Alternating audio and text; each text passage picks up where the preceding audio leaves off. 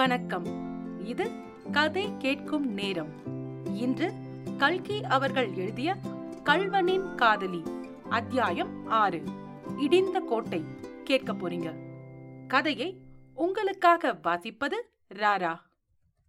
கொள்ளிடத்து லயன்கரை சாலை இருபுறத்திலும் செழிப்பான புளிய மரங்கள் வானை அலாவி வளர்த்து கிளைகளை ஒன்றோடொன்று அடர்த்தியாய் பின்னி கொட்டார பந்தல் போட்டது போல் நிழல் தந்து கொண்டிருந்தன. சாலையின் ஒரு புறத்தில் கண்ணு கெட்டிய தூரம் வயல்களும் வாய்க்கால்களுமான மருத நில காட்சி. சில வயல்களில் பயிர் நட்டாகி கொண்டிருந்தது. வேறு சில வயல்களில் பயிர் வளர்ந்து பசேலென்றிருந்தது. இடையிடையே குளிர்ந்த தென்னந்தோப்புகள். ரமணியமான அந்த சாலையில் உச்சி வேளையில் ஒரு கட்டை வண்டி மெதுவாய் போய்க் கொண்டிருந்தது.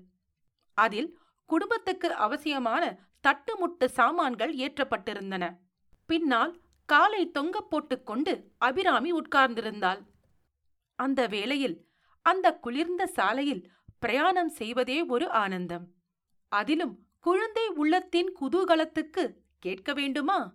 அபிராமி ராதே கிருஷ்ணா போல முகசே என்ற இந்துஸ்தானி பாட்டு மெட்டில் தானே இட்டு கட்டிய பாட்டு ஒன்றை வெகு ஜோராக பாடிக்கொண்டிருந்தாள். ஆளிலையின் மேல் துயிலுவான். ஆழிவண்ணனேன் அமுதனே சாலையோரமே திரிவான் ஜாடையாகவே வருவான். அண்ணன் தங்கை இரண்டு பேரும் குழந்தைகளாய் பட்டினத்தில் வளர்ந்த காலத்தில் அவர்களுக்கு பாட்டிலே பிரேமையும் பயிற்சியும் ஏற்பட்டிருந்தன. பின்னால் கிராமத்துக்கு வந்த பிறகு அபிராமிக்கு சங்கீத பயிற்சியை விருத்தி செய்து கொள்ள சௌகரியம் இல்லையென்றாலும் அங்கே இங்கே கேட்டும் கிராமோபோன் பிளேட் மூலமும் ஏதாவது புதுசு புதுசாய் பாட்டு கற்றுக்கொண்டுதான் இருந்தாள். சங்கீதத்தின் சக்திதான் எவ்வளவு அதிசயமானது. குதூகலத்தை அனுபவிப்பதற்கு எப்படி கானம் சிறந்த சாதனமாயிருக்கின்றதோ அதுபோலவே துக்கத்தில் ஆறுதல் பெறுவதற்கும் சங்கீதமே இணையற்ற சாதனமாயிருக்கிறது. வண்டிக்கு கொஞ்ச தூரத்துக்கு பின்னால் நடந்து வந்து கொண்டிருந்த முத்தையனும் பாடிக்கொண்டுதானிருந்தான்.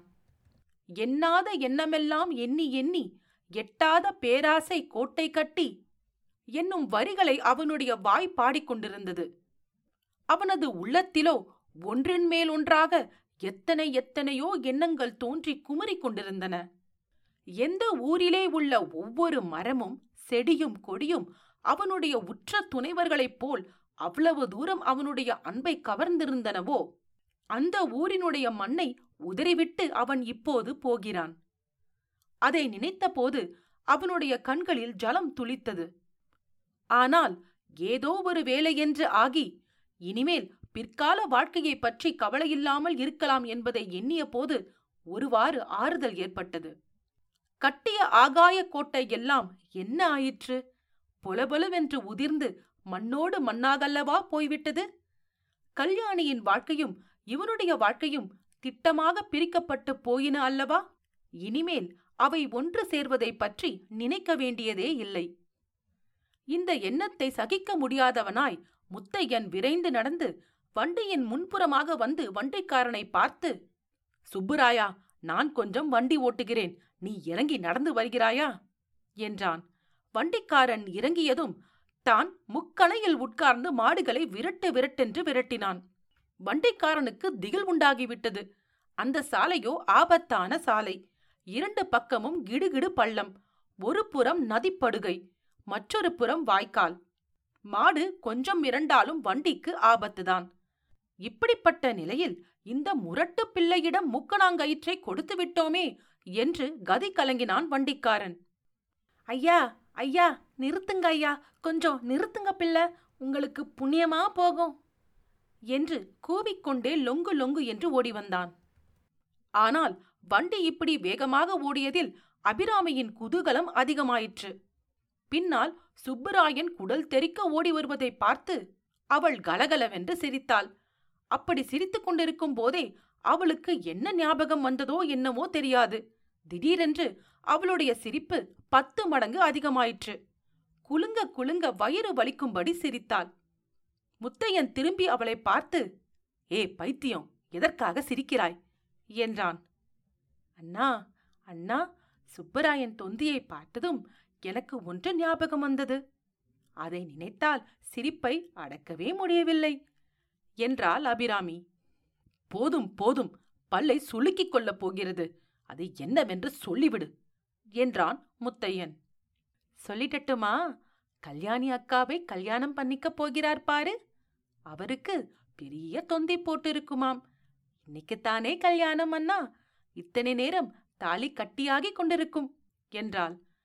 அடுத்த நிமிஷத்தில் சம்பவங்கள் வெகு துரிதமாக நடந்தன.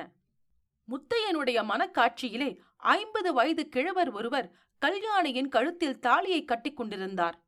அக்காட்சி அவனை வெறி கொள்ள செய்தது. கையில் இருந்த தார்கழியினால் சுளீர் சுளீர் என்று மாடுகளை இரண்டு அடியடித்தான். அடுத்த கணத்தில் தாலி கட்டுவதை தடுக்க எத்தனித்தவன் போல் முக்கணையில் இருந்து குதித்தான். வண்டிக்காரன் சுப்பராயன் ஐயோ குடியை கெடுத்தீங்களே! என்று கூச்சல் போட்டான். அபிராமிக்கு வானம் இடிந்து திடீரென்று தன் தலையில் விழுந்துவிட்டது போல் தோன்றிற்று. வண்டி குடை சாய்ந்தது. கல்வனின் காதலி அத்தியாயம் ஆறு இடிந்த கோட்டை கேட்டதற்கு நன்றி. கதை கேட்கும் நேரம் பிடித்திருந்தால் உங்கள் ரேட்டிங் மற்றும் ரெவ்யூ கொடுக்க மறவாதீர்கள். இன்னொரு பகுதியில் மீண்டும் உங்களை சந்திக்கிறேன். நன்றி ராரா.